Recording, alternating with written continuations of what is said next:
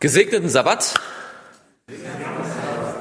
Freue mich mal wieder bei euch sein zu können. Der Olaf hat mich vor einigen Wochen angeschrieben und ähm, was für ein schöner Sabbat wir heute haben. Und äh, ich hoffe, dass tatsächlich dieser Sabbat ein gesegneter Sabbat ist. Und die Bibel sagt uns, dass wir den Segen erwarten können durch das Wirken des Heiligen Geistes, der durch das Wort zu uns spricht. Ich hoffe, ihr seid gekommen, um etwas zu lernen. Und ich hoffe, ihr seid gekommen mit eurer Bibel.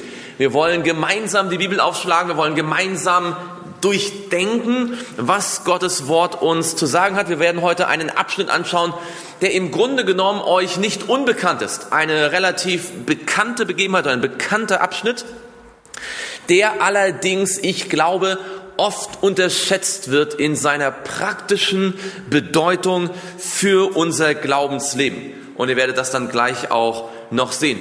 Es gibt Predigten, bei denen liegt im Vorfeld eine ganz besondere Spannung in der Luft. Es gibt so Tage, da kommt man zur Predigt und erwartet etwas ganz Besonderes etwas Außergewöhnliches, nicht nur eine normale Predigt, sondern etwas, was über das hinausgeht, was man normalerweise hört. So war es auch an jenem Tag. Die Menschen waren gekommen und sie hatten das Gefühl, dass heute die Predigt, die sie hören würden, eine ganz besondere Signalwirkung haben würde, dass diese Predigt etwas verändern würde in der Gesellschaft, in ihrem Leben, dass diese Predigt das Fanal sein würde für eine Zeitenwende. Ellen White sagt uns, dass die Luft regelrecht elektrisiert war. Die Menschen, die gekommen waren, glaubten, heute werden wir es hören, worauf wir schon immer gewartet haben, wo unsere Väter drauf gewartet haben, unsere Großväter drauf gewartet haben, unsere Großgroßväter. Heute werden wir Zeuge einer außergewöhnlichen historischen Tatsache. Es hatte sich schon herumgesprochen, dass einige Stunden zuvor er, der Prediger, zwölf Menschen auserwählt hatte als seine zukünftigen Minister. So glaubte man. Und so dachten die Menschen, heute wird der Tag sein, an dem er seine Antrittsrede als König von Israel hält. Die Menschen glaubten, an diesem Tag wird sich Jesus Christus als das offenbaren, was ihn schon viele, für was ihn schon viele hielten, nämlich als den Messias. Die Rede ist von der berühmten Bergpredigt. Nun, Bevor Jesus diese Predigt hielt, hatte er die ganze Nacht lang nicht geschlafen. Es kommt ja öfter vor in den Evangelien, dass berichtet wird, dass Jesus früh aufstand oder lange noch betete, aber diese Nacht hatte er überhaupt gar nicht geschlafen. Die ganze Nacht hatte er hindurch gebetet. Und als er fertig war mit dem Gebet, als die Morgensonne sich so über dem See Genezareth spiegelte, über die Hügel brach, da hat er seine Jünger gerufen. Wisst ihr zufällig, wo er gebetet hat? Hat er am Ufer gebetet? Hat er auf dem See in einem, in einem Boot gebetet? Wo hat Jesus gebetet die ganze Nacht vor diesem besonderen Tag? Die Bibel sagt, er hat auf einem Berg gebetet, äh, gebetet. Auf einem Berg hat er die ganze Nacht mit Gott im Gespräch verbracht und am frühen Morgen ruft er seine Jünger auf den Berg zu kommen. Nun, wie viele Jünger hatte Jesus zu dem Zeitpunkt? Wie viele Jünger waren das, die auf den Berg dort hinaufkamen? Wir wissen es nicht ganz genau. Ja, die Zahl war weitaus größer als zwölf. Aber aus den Jüngern wählt er zwölf sogenannte Apostel. Weiß jemand von euch, was das Wort Apostel bedeutet? Was ist ein Apostel? Was bedeutet Apostel? Ich meine, wir reden mal von den Aposteln. Was ist ein Apostel? Ein Gesandter, ein offizieller Vertreter sozusagen, jemand, der im Namen Jesu redet und im Namen Jesu etwas tut. Sozusagen wie ein, wenn jetzt zum Beispiel es einen deutschen Botschafter in Frankreich gibt oder in Amerika oder in Japan, Der deutsche Botschafter hat den Auftrag, im Namen Deutschlands, im Namen der deutschen Bundesregierung zu reden, zu verhandeln und Deutschland zu repräsentieren.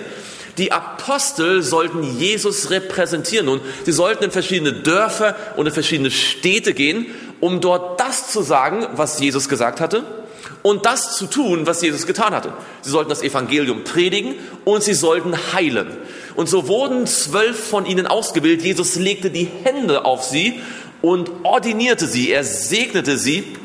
Er weihte sie zu Aposteln. Und wahrscheinlich hat er ihnen gesagt, während ihr geschlafen habt, habe ich die ganze Nacht für euch gebetet.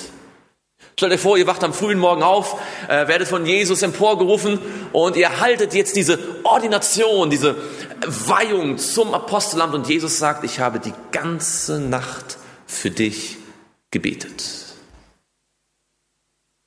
Wir schlafen, aber Jesus ist wach. Jesus ist für uns da, selbst wenn wir gar nicht irgendwie das mitbekommen.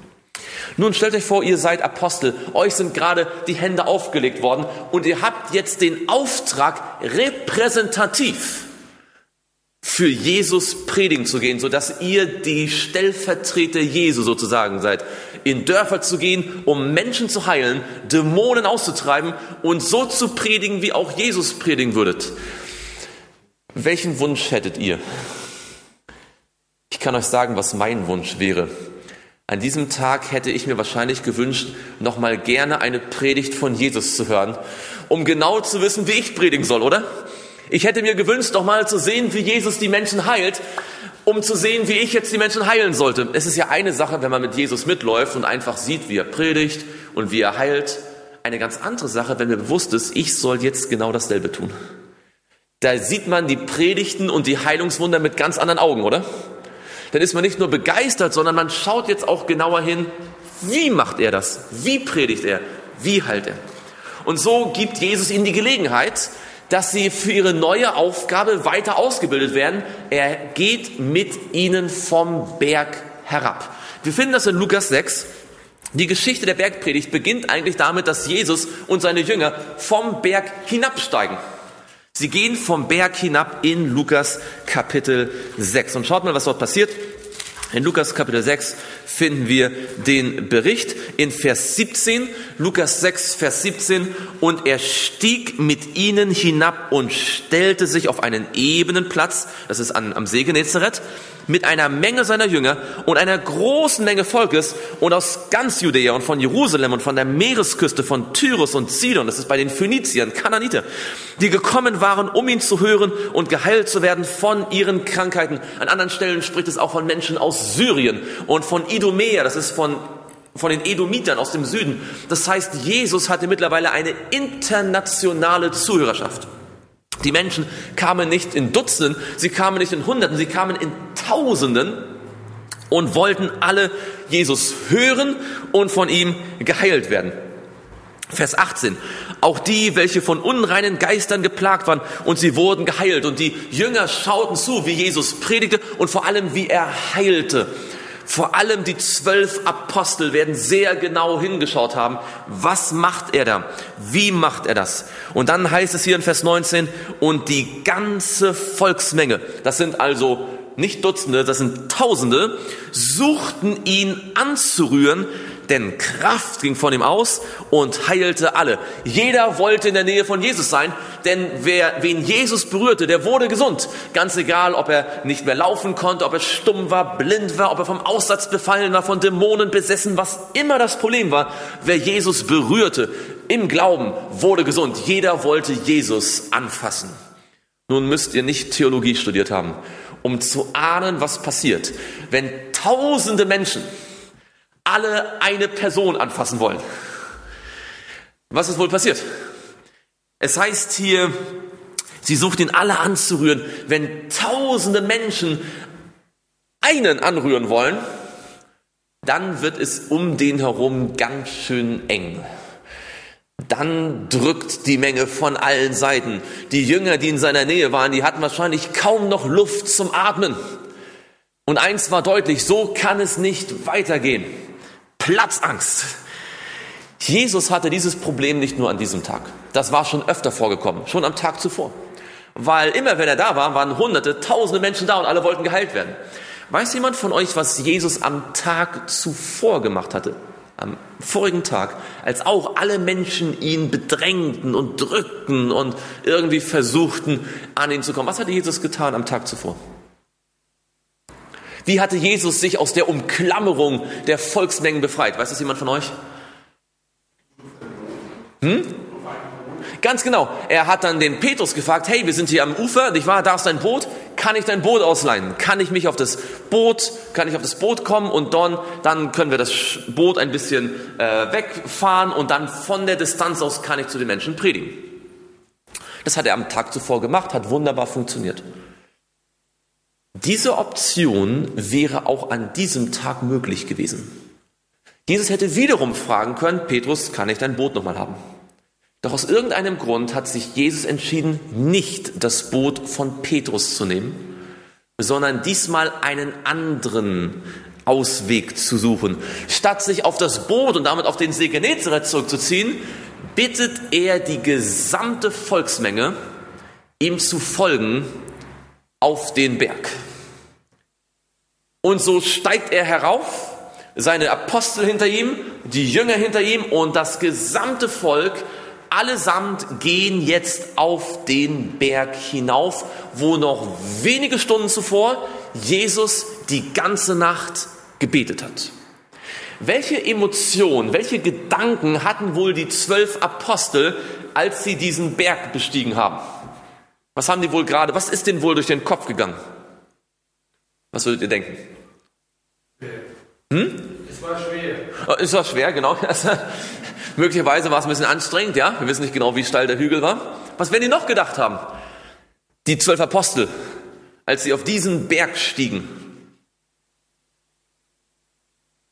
Hm? Sie werden sich doch daran erinnert haben, was sie wenige Stunden zuvor erlebt haben. Es war genau der Ort, an dem Jesus ihnen gesagt hatte, ihr seid meine zwölf Stellvertreter, meine Gesandten, meine Botschafter. Hast du schon mal etwas Besonderes mit Gott erlebt an einem besonderen Ort und eine Zeit später bist du an denselben Ort wiedergekommen und du hast dich daran erinnert, was du mit Gott dort erlebt hast? Ich weiß noch, wie ähm, ich äh, auf der Missionsschule war und an einem bestimmten Tag die Entscheidung traf, Missionar zu werden. Und diese Entscheidung, das ist ganz kurios, die habe ich getroffen auf meinem Spaziergang mitten an der Hauptstraße in Birmingham. Und ich weiß noch, wie ich Jahre später wieder in Birmingham war und wieder dorthin gegangen bin, an dieselbe Hauptstraße und da auf dem Gehweg stand und mich daran erinnert habe, wie Gott mich Jahre zuvor dort in den Missionsdienst gerufen hatte. Dieser Ort war mit Erinnerungen verknüpft. Und diese Jünger mussten nicht lange zurückdenken, es war ja nur einige Stunden alt. Und trotzdem war es eine tiefe Erinnerung, die sie hatten, wie im Morgengrauen mit den Sonnenstrahlen Jesus ihre, seine Hände auf sie gelegt hatte. Dieser Berg war nicht irgend nur ein Hügel mit Gras. Dieser Berg war der Berg, wo sie berufen worden waren, die Botschaft Jesu in die Welt zu tragen. Und könnt ihr noch erinnern, dass wir gesagt haben, vermutlich werden sich gewünscht haben, noch mal eine richtige exemplarische Predigt zu hören. Was sollen wir denn eigentlich sagen? Sie hatten noch mal gesehen, wie Jesus geheilt hat. Und jetzt war die Frage, was ist eigentlich so im Kern die Botschaft, die wir als Apostel predigen sollen. Jesus hält an diesem Tag eine besondere Predigt. Aber es gibt noch mehr Gründe, warum er auf den Berg gestiegen ist. Versetzt euch mal für einen Moment in die, in die Lage der Engel. Schaut vom Himmel herab und ihr seht die Majestät des Himmels, den Sohn Gottes, Jesus Christus, auf einem Berg und um ihn herum das Volk Gottes. Würdet ihr euch nicht auch als Engel am Kopf kratzen und sagen, ich habe ein Déjà-vu. Das habe ich schon mal irgendwo gesehen. Jesus Christus auf einem Berg und das Volk Gottes drumherum. Wo war das schon mal zu sehen? Wo war Jesus schon mal auf einem Berg und das Volk Gottes drumherum, quasi zu seinen Füßen. Am Berg Sinai. Denn es war ja Jesus, der Sohn Gottes, der hieß zwar noch nicht Jesus zu dem Zeitpunkt, nicht wahr, aber es war der Sohn Gottes, der auf dem Berg Sinai stand und das Volk Gottes lagerte zu seinen Füßen. Genauso beschreibt es fünfte Mose. Schlag mal mit mir auf. Fünfte Mose, Kapitel, zwei, Kapitel 32, Entschuldigung, 33. Fünfte Mose, Kapitel 33 und dort Vers 2 und 3, wo Mose später am Ende seines Lebens diese Erfahrung von Sinai beschreibt, wo er diese äh, Begebenheit nochmal eindrücklich poetisch ähm, schildert. 5. Mose 33 und dort Vers 2 und 3. Und er sprach, der Herr kam vom Sinai und er leuchtete ihnen auf von Seir her.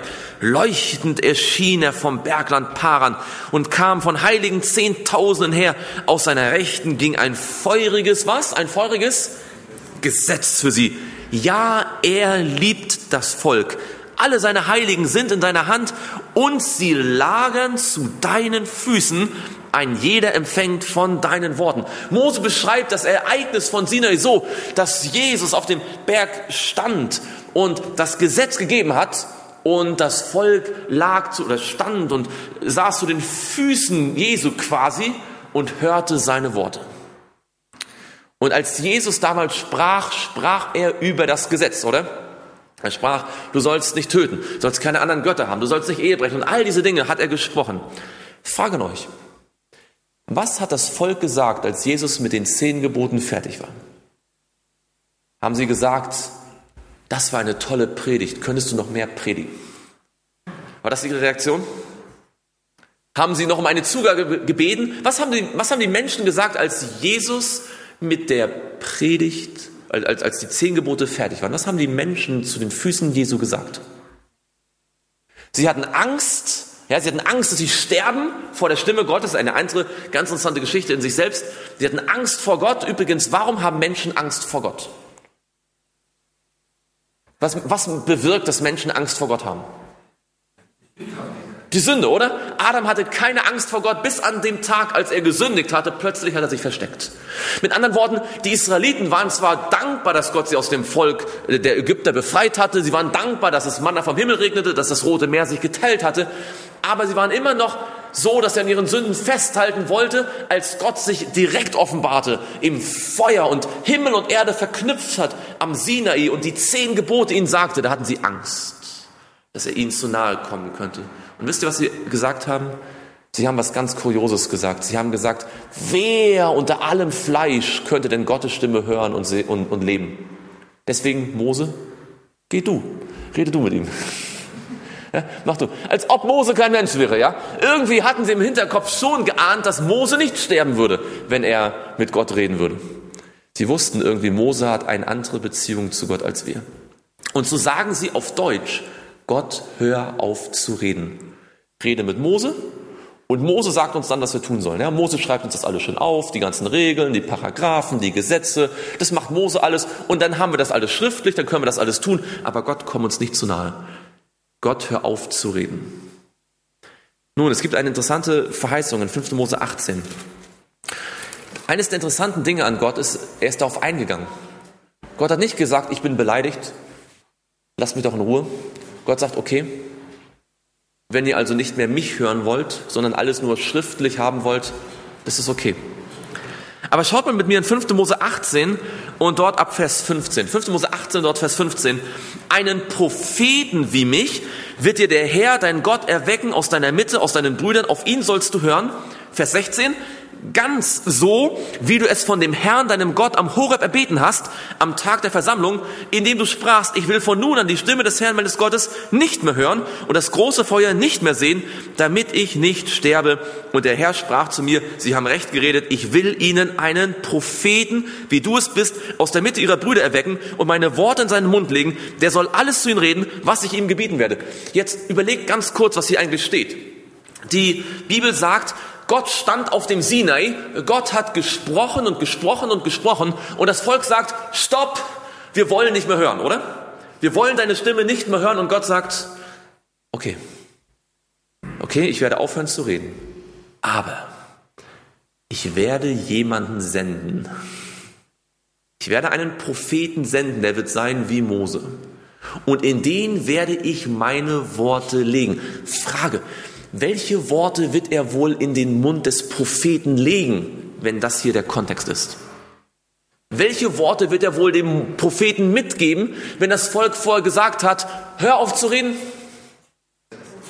Wird er nicht ihnen die Worte, wird er nicht dem Propheten die Worte mitgeben, die er gerne noch am Sinai gesagt hätte, wenn das Volk nicht gesagt hätte, hör auf zu reden? Habt ihr jemals darüber nachgedacht, dass Gott vielleicht noch mehr hätte sagen wollen? Aber das Volk sagt, hör auf, es ist zu viel. Und Gott sagt, okay. Mit anderen Worten, ich habe noch viel euch zu sagen, wir können es nicht ertragen. Aber das, was noch dazugehört zu den zehn Geboten, das, was ich euch noch sagen möchte, was ihr jetzt nicht hören wollt, das werde ich euch sagen. Ich werde einen Propheten senden, der wird das alles euch noch sagen. Der wird diese meine Worte in seinen Mund führen. Frage, welcher Prophet des Alten Testamentes war Mose vergleichbar? Welcher Prophet des Alten Testamentes war so wie Mose? Alles noch eine Fangfrage. Die Bibel sagt niemand. In 15 Mose steht am Ende, denn kein Prophet stand auf, der wie Mose war, oder?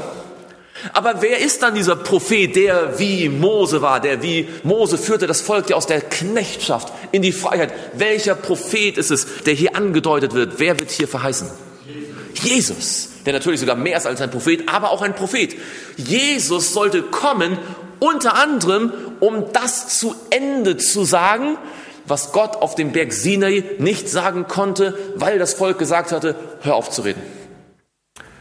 In seinem Wort sollte das, in seinem Mund sollte das Wort Gottes sein. Ja, wenn wir das Neue Testament lesen, war nicht nur das Wort Gottes in seinem Mund, sondern die Bibel sagt, er war das Wort Gottes, oder? Mit anderen Worten, Jesus sagt hier eigentlich in Klammern, ich habe zu euch geredet, ihr wollt mich nicht hören, das ist okay. Aber es kommt der Tag, da werde ich Mensch werden. Und ich werde auf die Erde kommen und werde meinem Volk das alles noch sagen, was ihr jetzt nicht hören wolltet. Und Jesus kommt, er wird Mensch und an dem Tag, den wir heute studieren, stellt er sich auf einen Berg, um das zu sagen, was er am Sinai noch nicht sagen konnte. Übrigens ist euch mal aufgefallen, dass die Bergpredigt fast die ganze Zeit sich um die zehn Gebote dreht. Ihr habt gehört, dass zu den Alten gesagt ist, ich aber sage euch. Viele lesen das, viele lesen das, als würde Gott, als würde Jesus das aufheben und sagen, das war damals, jetzt kommt das. Aber mit dem, was wir jetzt studiert haben, verstehen wir, was Jesus eigentlich wirklich sagen will. Ihr habt gehört damals, was ihr aber noch nicht wisst, was ich aber wirklich sagen wollte, was dazugehört, ist das. Das ist das, was noch dazu fehlt, damit ihr es richtig versteht.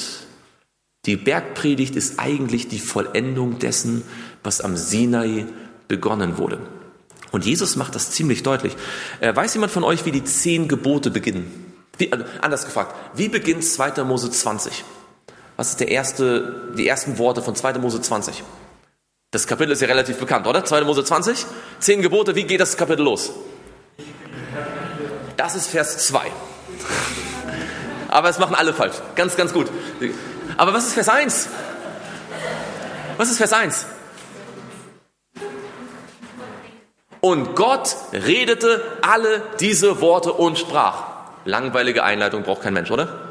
Nein, nein, nein, nein, nein, nein. Gott redete alle diese Worte und sprach, legt den Fokus, dass hier Gottes Wort die Grundlage ist, oder? Gott sprach, es geschah. Genauso die zehn Gebote. Wenn Gott sagt, du sollst nicht töten, kann er die Macht haben oder hat er die Macht, dass wir nicht töten müssen. Nicht mal in Worten. Aber jetzt schaut mal, wie die Bergpredigt beginnt. In fünftem, in Matthäus, in Matthäus Kapitel 5, in Kapitel 5, Vers 1 und 2. Da heißt es, als er aber die Volksmenge sah, stieg er auf den Berg und als er sich setzte, traten seine Jünger zu ihm und er tat seinen Mund auf zu einer Rede, lehrte sie und sprach. Seht ihr? Und Gott redete alle diese Worte und sprach. Jesus tat seinen Mund auf, lehrte sie und sprach. Selbst in der Formulierung wird deutlich, was jetzt kommt, ist eine Parallele zu den zehn Geboten. Übrigens, was wir noch sagen müssen ist, warum hat Jesus sich eigentlich gesetzt? War das einfach so, dass er nicht mehr stehen konnte vom langen Stehen? dass er ein bisschen müde war, sich ein bisschen an den Baum angelehnt hat. Warum hat Jesus sich gesetzt? Der Hintergrund ist der, das Sitzen, und das ist mich an einer Geschichte illustrieren. Ihr kennt alle die Geschichte, als Jesus am Sabbat in Nazareth war, oder? Kennt ihr die Geschichte? Als er in seiner Heimatstadt ist, in der Synagoge, nach seiner Gewohnheit kommt er in die Synagoge und der, der Vorsteher sagt dann, hey, Jesus, könntest du nicht einen Text vorlesen aus den Propheten, oder? Da heißt es, Jesus stand auf, man reicht ihm die Schriftrolle des Jesaja, er findet die Stelle, die von ihm geschrieben steht, nicht wahr? Er liest die vor und dann heißt es, er, also er rollt die Rolle zu, er setzte sich und alle Augen waren auf ihn gerichtet. Das heißt, dass Jesus sich setzte, bedeutet, dass er jetzt mit Autorität etwas lehren wollte, dass er jetzt mit Autorität etwas sagen wollte, eine Lehre. Und genau deswegen tut er seinen Mund auf, er lehrte sie und sprach. Was haben die wohl erwartet, was er jetzt sagen würde? Er hat, wie gesagt, zwölf Leute erwählt, wahrscheinlich Minister, oder? Sie alle hatten diese Idee, er ist doch der Messias. Jetzt, was haben die Menschen erwartet von dem Messias? Das wisst ihr, oder? Was haben sie erwartet? Was soll der Messias machen? Der Messias hatte welche Aufgabe in ihren Augen? Die Römer vertreiben. Frage. Habt ihr euch jemals gewundert, warum, der warum sie so eine Idee hatten? Also wir Adventisten neigen ja dazu, wir hören das und sagen, wie konnten die nur so dumm sein? Oder? Habt ihr euch mal die Frage gestellt, warum die auf die Idee gekommen sind?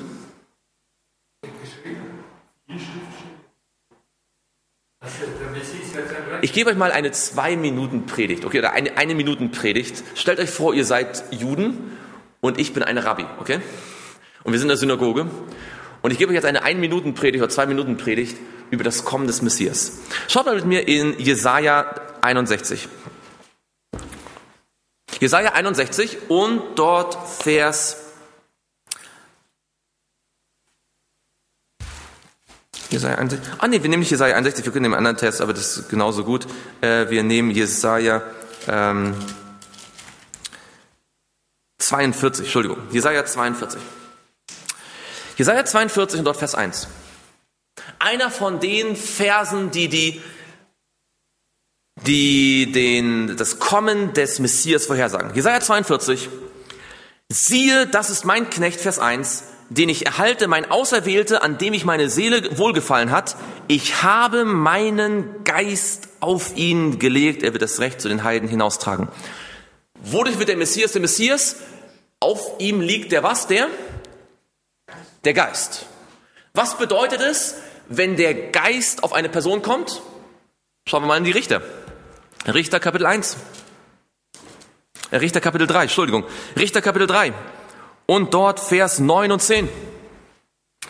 Richter Kapitel 3, Vers 9 und 10. Da schrien die Kinder Israels zum Herrn und der Herr erweckte den Kindern Israels einen Retter, der sie befreite. Othniel, der Sohn des Kenas, des jüngsten Bruders Kalebs. Und der Geist des Herrn kam über ihn. Was hat er gemacht? Er richtete Israel und zog aus zum Kampf. Und wir können einen Richter nach dem anderen gehen. Das heißt immer, und der Geist Gottes kam auf Jephthah. Was hat er gemacht? Krieg geführt gegen die Feinde Gottes. Der Geist Gottes kam auf Gideon. Was hat er gemacht? Krieg geführt gegen die Feinde Gottes. Der Geist Gottes kam auf Simson. Was hat er gemacht? Krieg geführt gegen die Feinde Gottes. Jedes Mal im Buch der Richter, wenn das Volk unterdrückt wird und ein Retter kommt und der Geist Gottes auf ihm liegt, jedes Mal, was macht er? Er führt Krieg gegen die Ammoniter, Moabiter, Philister, wen auch immer, ja? Jetzt, was haben die Rabbis gepredigt? Die haben gesagt, schaut mal, mit der Bibel, wir können aus der Bibel sehen, in jedem einzelnen Fall, wenn der Geist Gottes auf den Retter kam, hat er Krieg geführt. Demzufolge ist es doch nur biblisch, wenn der Messias kommt und wir sind von den Römern befreit, äh, Römern be bedrückt, wenn der Geist Gottes auf ihn kommt, was wird er machen? Er wird Krieg führen. Wahrscheinlich hätten wir alle Amen gesagt zu der Predigt, oder? Das war ganz logisch. Nur es gab ein Problem. Der größte Feind, den dieser größte Retter besiegen muss, waren ja gar nicht die Römer, sondern der größte Feind ist der Satan. Und gegen den hat der Messias einen echten Krieg geführt. Das heißt, die waren gar nicht so falsch. Sie haben nur nicht ihren größten Feind gekannt. und auch deswegen nicht die größte Rettung. Also ihr seht, warum die jetzt alle an diesem Berghang auf dem Gras sitzen und erwarten, dass Jesus etwas sagt, wie man die Römer vertreibt, oder? Und jetzt beginnt Jesus seine Bergpredigt und keine Angst, wenn ich die ganze Bergpredigt heute behandle, nicht, dass ihr Panik bekommt und auf euer Mittagessen denkt, verzichten zu müssen. In Matthäus 5 und dort Vers 3 beginnt Jesus mit dem ersten Wort aus seinem Mund. Das ist äh, eigentlich ein sehr interessantes Wort. Das heißt nämlich glückselig. Weiß jemand von euch, was äh, glückselig eigentlich bedeutet? Was, wie kann man das anders übersetzen? Glückselig. Glücklich, genau, glücklich. Und dieses Wort ist den Juden gut bekannt gewesen. Das kommt im Alten Testament oft vor, wird aber meistens in unseren Bibeln übersetzt mit wohl dem. Kennt ihr so Stellen der Bibel, die mit wohl dem beginnen? Psalm 1, ich in den Psalmen kommt das ganz oft. Wohl dem, der nicht wandelt auf dem Weg der Gottes, nicht sitzt, wo die Spötter sitzen. Oder wohl dem, dem die Sünden vergeben sind, ja, und dem die, die Schuld zugedeckt ist, in Psalm 32, Vers 1. Wohl dem. Das heißt, dass Jesus verwendet ein Wort, das sehr prägnant den Juden bekannt ist und sie, sie wissen sofort, sie haben eine Brücke dazu. Das ist etwas, was sie wollen, oder glückselig. Wohl dem. Und wenn man jetzt kurz die Zeit anhalten könnte, so auf Pause drücken könnte, und in die Köpfe der Menschen reinzoomen könnte, was die wohl erwartet haben, als Jesus gesagt hat, glückselig ist. Wahrscheinlich haben die gedacht, glückselig ist, jetzt sagt er gleich, glückselig ist, wer die Römer tötet. Glückselig ist, wer die Flagge Israels wieder zu Ehren bringt. Glückselig ist, wer die Idomer besiegt. Glückselig ist, wer Jerusalem zu altem Glanz bringt. Was auch immer, nicht wahr? Das haben die erwartet. Und jetzt hört die Pause wieder auf, nicht wahr? Wir drücken wieder auf Play. Glückselig sind die geistlich Armen. Und Ellenweit sagt, die Leute waren völlig baff. Die haben sowas überhaupt nicht erwartet. Ich meine, wir lesen den Vers und denken, ach, was für ein erbaulicher Vers rahmen ihn uns vielleicht irgendwo ein und als Spruchkarte, glücklich sind die geistlich Armen. Für die Leute war das ein Schock. Die wussten nicht, was der meint. Die geistlich Armen, glückselig? Sollen wir nicht geistlich reich sein? Die geistlich Armen? Denn ihrer ist das Reich der Himmel? Was sie nicht geahnt haben, ist, dass Jesus gerade ihre Frage beantwortet hatte. Schaut mal mit mir in Jesaja 61. Jesaja 61 und dort Vers 1. Jesaja 61 und dort Vers 1. Da heißt es, der Geist des Herrn, des Herrschers ist auf mir. Wer spricht hier? Wer spricht hier in dieser Prophezeiung?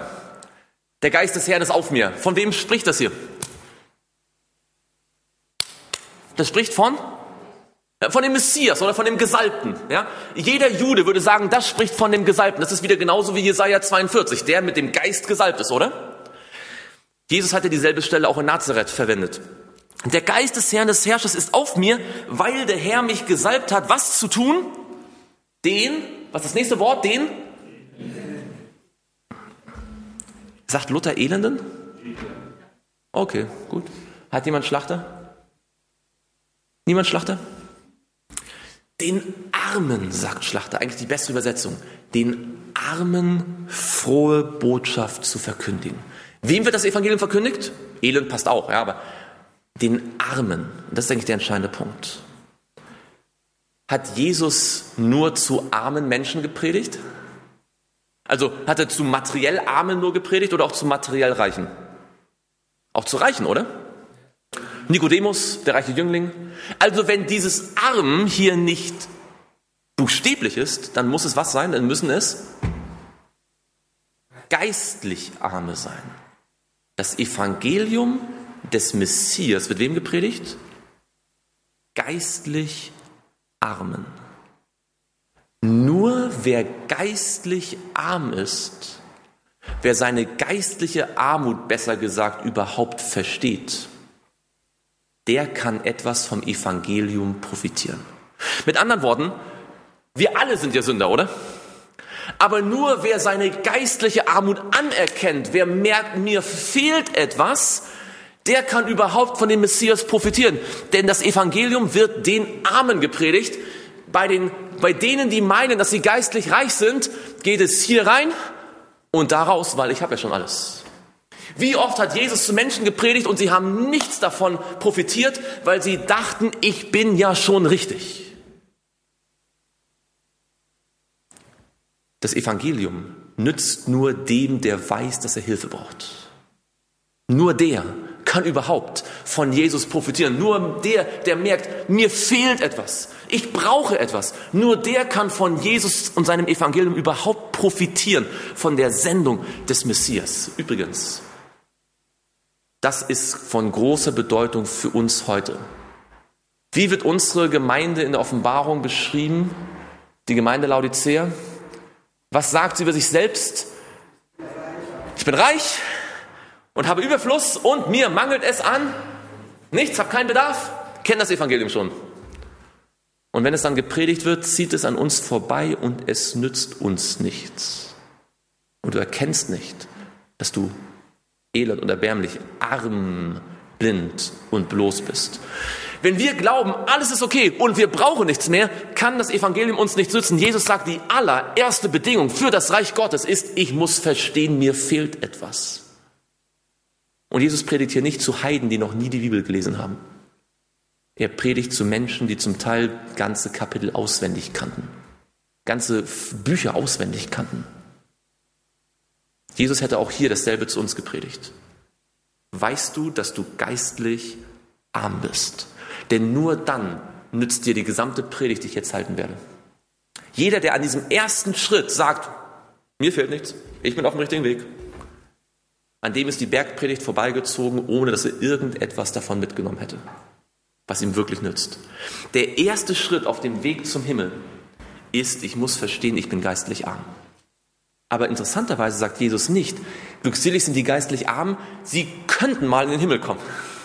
Er sagt nicht, denn sie haben gute Chancen, mal das Reich Gottes zu erreichen. Er sagt denn, ihrer ist das Reich der Himmel, wer erkennt, dass er Hilfe braucht und sie bei Gott sucht, der ist schon auf dem Weg. Der hat schon das Reich Gottes im Visier. Der muss nicht erst sich noch viel qualifizieren, der ist schon da, wo Gott ihn haben möchte. Weil alles, was jetzt folgt, die Konsequenz dessen ist, dass wir Hilfe suchen. Jesus sagt weiter, glückselig sind, was ist die zweite Seligpreisung? Glückselig sind die? Die Leidtragenden oder auch die Schlachter sagt, glückselig sind die Trauernden, denn sie sollen getröstet werden. Nun, dieser Vers wird oft verwendet und nicht zu Unrecht bei Begräbnissen bei Trauerfeiern. Das hat seinen, seine Berechtigung. Aber glaubt ihr, Jesus hat diesen Vers gesagt in der Bergpredigt, damit man bei Trauerfeiern einen Vers hat? Wohl eher nicht, oder? Der Kontext sagt uns, es geht weniger darum, um die Trauer, wenn ich einen liebgewonnenen Menschen verloren habe, sondern welche Art von Trauer ist wohl eigentlich im Zentrum dieses Verses? Die Sünde. Wenn ich weiß, mir fehlt etwas, wenn ich eingestehe, ich bin nicht so toll, wie ich immer dachte, wenn ich mir, wenn ich mir merke, mir fehlt etwas, dann fange ich an, über mein Leben nachzudenken und dann werde ich traurig über meine Sünde. Dann fange ich an zu weinen, weil Jesus, weil ich Jesus so wehgetan habe. Interessanterweise müssen wir diese Sache nicht als erstes allein produzieren. Die Trauer über die Sünde ist nicht das Eingangstor zum Evangelium sondern ein Geschenk schon auf dem Weg. Denn nicht nur Vergebung, sondern auch Buße ist ein Geschenk Gottes. Alles, was ich tun muss, ist zu sagen, mir fehlt etwas. Ist es dir schon mal so gegangen, dass du gesagt hast, ich weiß, was ich tue, ist falsch, aber es tut mir nicht mal leid. Ich, ich weiß, ich sollte das nicht tun, ich sollte nicht so denken, ich sollte nicht so reden, ich weiß das theoretisch, aber es tut mir nicht mal leid. Ich glaube, das ist der Grund, warum manche die Gemeinde verlassen, weil sie das Gefühl haben, wenn es mir nicht leid tut, kann ich ja gar nicht erst zu Gott kommen, oder? Es muss mir doch erst leid tun, damit ich erst die Vergebung in Anspruch nehmen kann. Aber ihr Lieben, wir können so kommen, wie wir sind und einfach sagen, Herr, hier bin ich, ich weiß, es ist falsch, es tut mir nicht mal leid, aber bitte gib du mir Buße, gib du mir Trauer über die Sünde. wenn ich eingestehe, es ist falsch, aber ich weiß, es tut mir nicht mal leid, aber ich brauche Hilfe, dann brauche ich nicht mal Emotionen zu haben. Gott schenkt mir die Emotionen zum richtigen Zeitpunkt. Die Trauer über die Sünde ist Schritt zwei, nicht Schritt eins. Sie sollen getröstet werden. Nun, die dritte Seligpreisung geht wie? Glückselig sind die? Glückselig sind die? Die Sanftmütigen, denn sie werden das Land erben und die Erde besitzen. Nun, das Wort sanftmütig kommt auch noch in der Bibel austauschbar mit einem anderen Wort vor. Da gibt es ein anderes Wort im Neuen Testament, das wird immer parallel verwendet zu sanftmütig. Jesus sagt, kommt her zu mir alle, die ihr müßig und beladen seid, ich will euch erquicken, denn nehmt auf euch mein Joch, denn ich bin demütig und von Herzen sanftmütig. Sanftmut und Demut sind in der Bibel eigentlich austauschbar. Und das Ganze geht auf ein Wort zurück im Alten Testament. Ähm, das hilft uns, diese Idee von Sanftmut und Demut noch besser zu verstehen. Schaut mal mit mir in den Psalmen. Psalmen und dort Vers 25, äh, äh, Psalm 25, Vers 9. Psalm 25 und dort Vers 9. Psalm 25 und dort Vers 9. Dort sagt die Bibel, bin mal gespannt, wie es Luther sagt, die, Elber, äh, die, die Schlachter sagt, er leitet die Elenden in Gerechtigkeit und lehrt die Elenden seinen Weg. Ähm, was steht bei euch in Vers 9? Er leitet die Elenden. Steht bei euch auch Elenden? Die was? Demütigen, genau. Also dieses Wort Elend ist oder demütig ist dasselbe Wort. Die Elenden, die Demütigen, die Sanftmütigen. Die Idee ist also von Menschen, die im Grunde genommen, wer war der demütigste Mensch auf der Welt vor Jesus? Mose. Was heißt eigentlich Demut?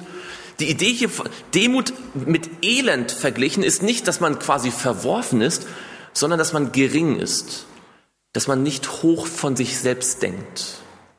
Mit anderen Worten, jemand, der erkennt, mir fehlt etwas, der wird traurig über seine Sünde und der hat jetzt keine hohe Meinung mehr von sich selbst, oder? Ist euch das mal so gegangen, wenn ihr mal wirklich drüber nachgedacht habt, was ihr anderen Menschen angetan habt, da ist man nicht besonders stolz, oder? Da denkt man nicht, sondern man hat eher eine demütige Haltung. Man weiß, von mir selbst kann ich nicht allzu viel erwarten. Wer demütig und sanftmütig ist, der weiß, ich bin nicht so toll, wie ich immer dachte. Ich habe einen Vers vergessen. Klammer auf. Geht mal mit mir zurück in Jesaja 61. Nochmal ganz zurück, ganz kurz, nur für einen Vers zur zweiten Seligpreisung. Habt ihr gewusst, dass auch die zweite Seligpreisung quasi aus dem Alten Testament kommt? In Jesaja 61 haben wir gesehen, dass äh, Jesus den Armen predigt, oder? Glückselig sind die geistlich Armen. Schaut mal in Vers 2. In Jesaja 61, Vers 2 heißt es, um zu verkündigen das angenehme Jahr des Herrn und den Tag der Rache unseres Gottes und um zu trösten, wen? Alle Trauernden. Also Jesaja 61, Vers 1 sagt er, ich bin gekommen, das Evangelium zu predigen den Armen. In Vers 2 sagt er, ich werde alle Trauernden trösten. In, Jesa in Matthäus, erste Seligpreisung, sagt er, glückselig sind die geistlich Amen, denn ihrer ist das Reich der Himmel. Glückselig sind die Trauernden, denn sie sollen getröstet werden. Jemand, der richtig aufgepasst hätte, hätte sagen können, Moment mal, das ist Jesaja 61. Hier spricht der Messias. Jesus sagt nicht, ich bin der Messias. Er nimmt nur eine Verheißung aus dem Alten Testament, wo der Messias spricht und sagt das, was der Messias sagen würde. Und so richtig haben sie es nicht begriffen. Was ich euch damit sagen möchte, ist, die Bergpredigt Seligpreisung basieren im Grunde genommen auf dem Alten Testament. Ich gebe euch ein Beispiel für die dritte Seligpreisung. Schaut mal mit mir in die dritte Seligpreisung, äh, in Psalm 37. Psalm 37 und dort Vers 9 und ne, Vers 11, Entschuldigung. Psalm 37 und dort Vers 11. Psalm 37, Vers 11. Die Bibel sagt, aber wer die, aber die Elenden oder die Sanftmütigen werden was? Wo haben wir schon mal so einen ähnlichen Satz gehört?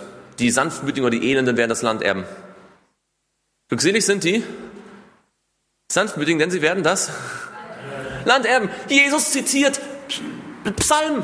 Wir denken immer, in der Bergpredigt hätte er das Alte Testament irgendwie beiseite gelegt und jetzt was Neues gebracht. Ganz im Gegenteil. Er nimmt verschiedene Verse aus Jesaja 61, aus Psalm 37 äh, und zitiert es wie ein richtiger Prediger, einen Vers neben den anderen, um eine, um, um eine biblische Lehre zu illustrieren.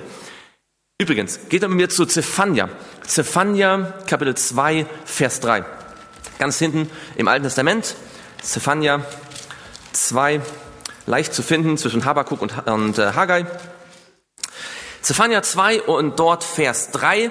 Schaut mal in Vers 3, Zephania 2, Vers 3. Sucht den Herrn, alle ihr Demütigen im Land oder ihr Sanftmütigen, die ihr sein Reich übt. Sucht was? Gerechtigkeit. Also was sollen die suchen, die sanftmütig sind, die elend sind, die demütig sind? Was sollen die suchen? Gerechtigkeit. Ah, was ist die vierte Seligpreisung nach glückselig sind die Sanftmütigen, die Demütigen? Was ist die vierte Seligpreisung? Glückselig sind die? Die vierte Seligpreisung. Glückselig sind die nach der Gerechtigkeit hungern und dürsten. Könnt ihr sehen, wie diese Seligpreisungen nicht einfach zufällig aneinander geklatscht sind, sondern wie Stück für Stück Jesus biblische Wahrheit hier offenbart. Wer demütig ist, wer sanftmütig ist, wer als Elender versteht, ich bin eben nicht so toll, wie ich dachte, ich kann von mir nicht viel erwarten, der hat einen Hunger und einen Durst nach Gerechtigkeit außerhalb von ihm. Der will jetzt von irgendwo anders die Gerechtigkeit bekommen. Und wer ist der Einzige, der uns Gerechtigkeit geben kann? Jesus Christus, der unsere Gerechtigkeit ist. Übrigens, auch die vierte Seligpreisung kommt aus dem Alten Testament. Schaut mal in Jesaja. Jesaja 55. Jesaja 55 und dort Vers 1. Wohlan. Jesaja 55, Vers 1.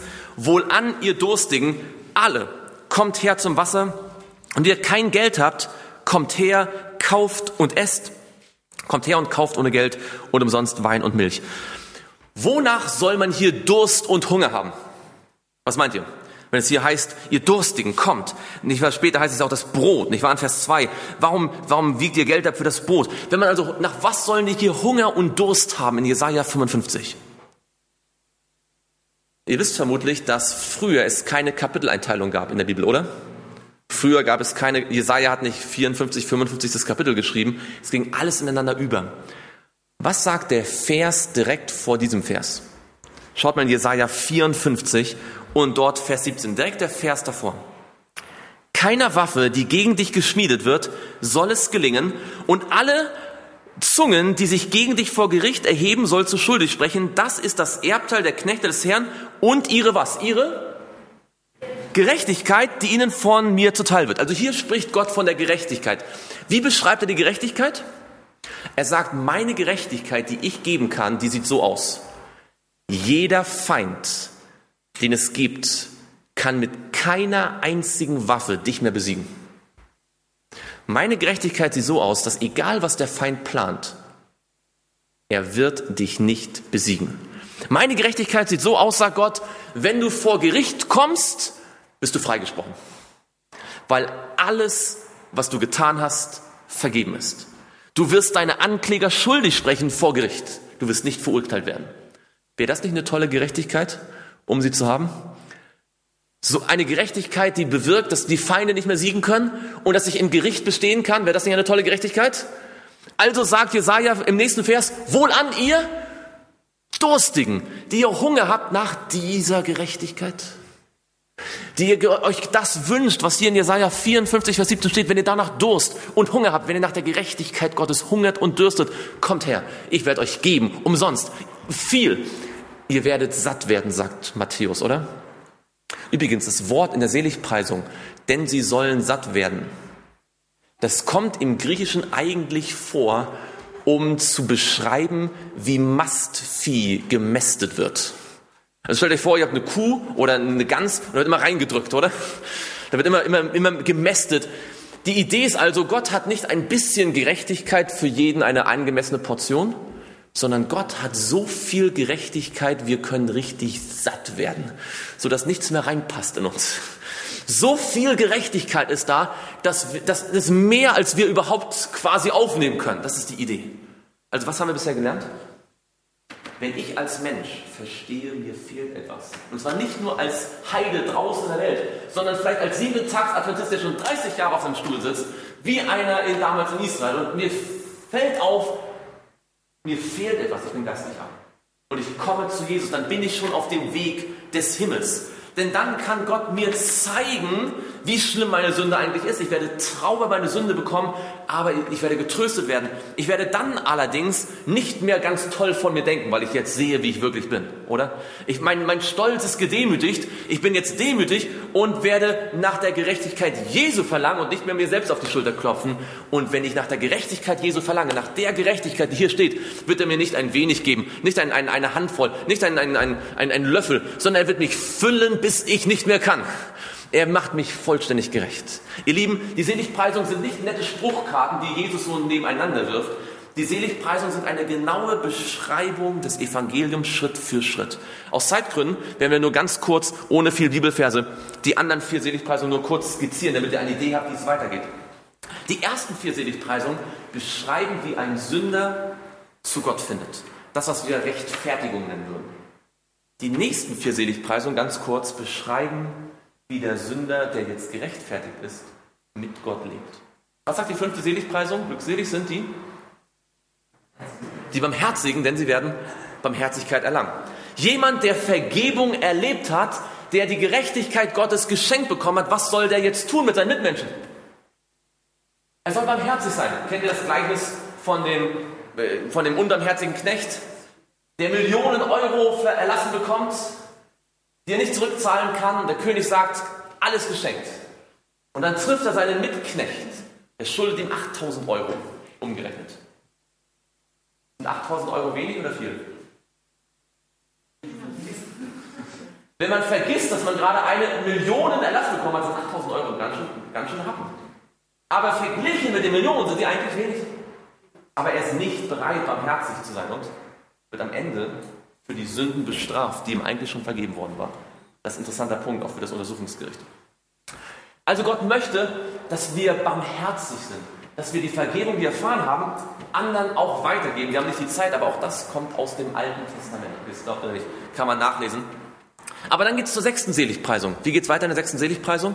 Glückselig sind die, die reinen Herzen sind. Nun, wenn die Bibel von dem Herz spricht, meint sie dann die Blutpumpe hier, die meinen Kreislauf am... Nein, was meint sie? Wo ist das Herz in der biblischen Anatomie? Wo, wo sitzt das Herz in der biblischen Anatomie? Wo sitzt es? Hier. Das ist übrigens nicht nur in der Bibel so. Wenn ich sage zu meiner Frau, du bist in meinem Herzen, was sage ich dann? Ich denke an dich, oder? Ich denke ja nicht hier an sie, ich denke hier an sie, oder? Das, das machen wir auch im Deutschen. Wenn die Bibel von dem Herzen spricht, spricht sie von den Gedanken und Gesinnungen. So steht es im Alten und im Neuen Testament. Wenn wir ein reines Herz haben soll, was soll geschehen? Der Christ, der zu Jesus gefunden hat, soll nicht nur nett sein zu anderen in seinen Taten, er soll auch gut denken. Es reicht nicht aus, einfach nur nett zu anderen zu sein durch das, was ich tue, sondern das Evangelium möchte uns tiefer reinigen, nicht nur unsere Taten und unsere Worte, sondern auch unser Denken. In den meisten Religionen reicht es aus, wenn man sich gut benimmt. Im Islam ist es zum Teil sogar so, dass äh, wenn du die bösen Gedanken hast und sie nicht auslebst, ist alles okay. Hauptsache, du machst keine bösen Taten. Böse Gedanken sind kein Problem. Aber Gott möchte das Reich Gottes in uns so pflanzen, dass das Evangelium unsere Gedanken erreicht. Glückselig sind die Geist, glückselig sind die, ähm, die reinen Herzen sind, denn die werden Gott schauen. Wie geht's weiter? Was ist die siebte Seligpreisung? Glückselig sind die Friedensstifter. Da ist Luther besser als die Schlachter. Ja, die, die Schlachter sagt Friedfertigen, jetzt habt ihr mal einen Punkt, nicht wahr, gegen die Schlachter. Die, die Luther sagt die Friedensstifter. Das heißt, diejenigen, die aktiv für den Frieden sind. Was ist die Verheißung? Glückselig sind die Friedensstifter, denn sie werden Gottes Kinder heißen. Jetzt lass uns kurz drüber nachdenken. Das heißt, der Christ soll anderen gegenüber die Barmherzigkeit Gottes offenbaren. Er soll dann auch in, auf der Ebene seiner Gedanken rein sein. Aber nicht nur soll er nichts Böses tun, er soll aktiv das Gute fördern. Er soll aktiv Krieg und Streit verhindern und unterdrücken und äh, weniger machen. Wer hat den Krieg erfunden? Wer hat den Streit erfunden? Satan. Also jeder, der von Satans Seite auf Gottes Seite gewechselt ist, der ist gegen Krieg, gegen Streit, gegen, gegen, ähm, gegen Spaltung, gegen alles. Nun, lass mich kurz die Frage stellen, wer in der Bibel sind die Kinder Gottes? Wer nach der Bibel sind Söhne Gottes oder Kinder Gottes? Wer wird als Kinder Gottes definiert? Die seinen Willen tun, ja? Gibt es eine Stelle, die deutlich macht, wer die Kinder Gottes sind? Die ja, ja, ganz genau, das stimmt an der Stelle. Aber anderswo. Wer sind die Söhne Gottes? Wie werden die definiert? Römer 8, Vers 14 sagt, denn alle, die vom Geist Gottes geleitet sind, die sind Gottes Kinder. Also lass uns das mal zusammennehmen. Die, die Frieden stiften, sind Gottes Kinder. Die, die vom Geist geleitet sind, sind Gottes Kinder. Das heißt, wer vom Geist geleitet ist, der stiftet Frieden. Wer keinen Frieden stiftet, wer Streit fördert, wer Streit vom Zaun bricht, wer Streit vergrößert, auch in der Gemeinde, wird nicht vom Geist Gottes geleitet. Wer Streit sucht, Streit fördert, Streit am Leben erhält und sich weigert, den Frieden zu suchen, der kann die Bibel auswendig kennen und die tollsten Lieder singen. Er ist nicht vom Geist geleitet. Denn das Kennzeichen desjenigen, der vom Geist geleitet ist, er wird den biblischen Frieden suchen. Ein Friedenstifter sein. Jetzt werdet ihr vielleicht sagen, ja, Moment mal. Heißt das, dass am Ende alle eins werden? Führt uns die Bergpredigt in eine Ökumene? Alle Frieden miteinander? Da kommt ja noch eine, eine Seligpreisung. Aber das Anliegen des Gläubigen ist immer Frieden und nicht Streit. Immer Frieden und nicht Krieg. Und er wird aktiv für Frieden wirken. Aber dann gibt es noch eine Seligpreisung und die sagt, glückselig seid ihr, oder glückselig sind die, glückselig sind die, achte Seligpreisung, glückselig sind die, um der Gerechtigkeit willen verfolgen. Wird es eine allgemeine Ökumene geben von allen Menschen, die ganz toll und lieb und wunderbar friedlich zusammenleben? Nein, bis zum Ende werden Gläubige verfolgt werden, denn der Satan bleibt bestehen und sein Kampf gegen Gottes Wort bleibt bestehen. Das heißt, selbst wenn ich Frieden machen möchte, so viel an uns liegt, sollen wir mit allen Menschen eben Frieden leben. Aber wir brauchen nicht erwarten, dass alle Menschen das auch beantworten, oder? Manche Menschen werden uns trotzdem verfolgen, obwohl ich mit ihnen im Frieden leben möchte, so wie Jesus der Friedefürst war und trotzdem verfolgt worden ist. Und das ist der achte Punkt, der Gipfel des Evangeliums sozusagen. Wegen der Gerechtigkeit werden die Gläubigen am Ende doch verfolgt werden. Übrigens könnt ihr sehen, dass das ganz deutlich zeigt, dass die Seligpreisungen aufeinander folgen. Denn in der vierten Seligpreisung heißt es, glückselig sind die nach der Gerechtigkeit hungern und dürsten. Da heißt, sie haben sie noch nicht, oder? Aber in der achten Seligpreisung heißt es, glückselig sind die, um der Gerechtigkeit willen verfolgt werden. Das heißt, da haben sie die schon, oder? Das heißt, die achte mussten auf der vierten kommen. Das ist nicht alles nebeneinander, nur Spruchkarten. Das ist eine Aufeinanderreihenfolge. Was sollen diejenigen tun, die verfolgt werden? Was sagt dann später in der Seligpreisung, in, in, in der Bergpredigt Jesus? Wie sollen sie reagieren, wenn sie verfolgt werden? Das sollen sie auch. Was sagt, was sagt Jesus? Was sollen sie tun, wenn jegliches böse Wort und, und Schmähung gegen sie ausgestoßen wird? Sie sollen, sie sollen was? Jubeln sollen sie. Wann war das letzte Mal, dass du vom Gottesdienst nach Hause gegangen bist und gejubelt hast, weil Schwester X etwas Böses über dich gesagt hat? Wann war das letzte Mal, dass du dich gejubelt hast, weil du deinen Arbeitsplatz verloren hast wegen dem Sabbat? Ihr, ihr lacht. Nun, wir sollen natürlich nicht, wir sollen nicht wegen der Sünde jubeln, aber wir sollen, was hier steht, ist, wir sollen eine solche Freude im Geist haben, dass selbst die größten Angriffe des Satans uns diese Freude nicht vermiesen können. Eine Liebe und ein Erfülltsein, ein Vertrauen mit Gott, dass wir fröhlich und freudig sein können, selbst auf dem Weg zum Scheiterhaufen. Kennt ihr die Geschichte von Jan Hus und Hieronymus von Prag? die auf dem Weg zum Scheiterhaufen gesungen haben, als ob sie zur Hochzeit gehen würden? Seht ihr, hier an dieser Stelle wird deutlich, was für eine endzeitliche Bedeutung die Seligpreisung haben. Kommen wir nicht auch in eine Zeit, in der wir verfolgt werden, in der jegliches böse Wort gegen uns gesprochen werden wird? Dass Menschen vom Reich Gottes erfasst sind, wird sich in Fülle dann zeigen, dass wenn sie den Verfolgern noch sagen können, ich vergebe dir. Wenn sie zu Gott beten können, Herr, vergib ihnen, denn sie wissen nicht, was sie tun. Wie der eine Mensch, der, ich glaube, im 16. oder im 17. Jahrhundert, ein Täufer, der verfolgt wurde von den Katholiken, der übers Eis gerannt ist und sein Verfolger hinter ihm her und sein Verfolger brach ins Eis ein. Und was hat der Täufer getan? Er ist zurückgegangen, hat seinen Verfolger aus dem Eis gerettet, ihm das Leben gerettet, sodass er dann selbst gefangen genommen worden ist und getötet worden ist. Liebe deine Feinde, kommt später in der Bergpredigt. Und das ist sehr real. Denn die Liebe Gottes liebt die Feinde. Die Bibel sagt, denn so sehr hat Gott die Welt geliebt, dass er seinen eingeborenen Sohn gab. Und wir waren seine Feinde. In Römer 8 steht, Römer 5 steht selbst deutlich, dass Gott seine Liebe zu uns beweist, dass Jesus für uns gestorben ist, als wir noch seine Feinde waren. Diese Liebe soll in unser Herz kommen. Also was haben wir gelernt? Wenn ich sehe, dass mir etwas fehlt, wenn ich zu Jesus komme, dann bin ich schon im Reich der Himmel. Denn Jesus wird mir Buße schenken, traue meine Sünden. Er wird mir zeigen, dass ich nicht so toll bin, wie ich gedacht bin. Ich werde sanftmütig, demütig, elend. Ich werde nach der Gerechtigkeit hungern, die Jesus anbietet und er wird mir nicht ein wenig geben, er wird mich überschütten mit Gerechtigkeit, mehr als ich brauche. Und das wird dazu führen, dass ich jetzt barmherzig anderen gegenüber bin, dass ich sogar reine Gedanken haben kann, dass ich mich aktiv für den Frieden einsetze und am Ende sogar unter Verfolgung noch fröhlich bin. All das ist nicht über Nacht geschehen. All das ist eine Entwicklung Schritt für Schritt. Und lass mich dazu sagen, die frühen Schritte hören ja nie auf.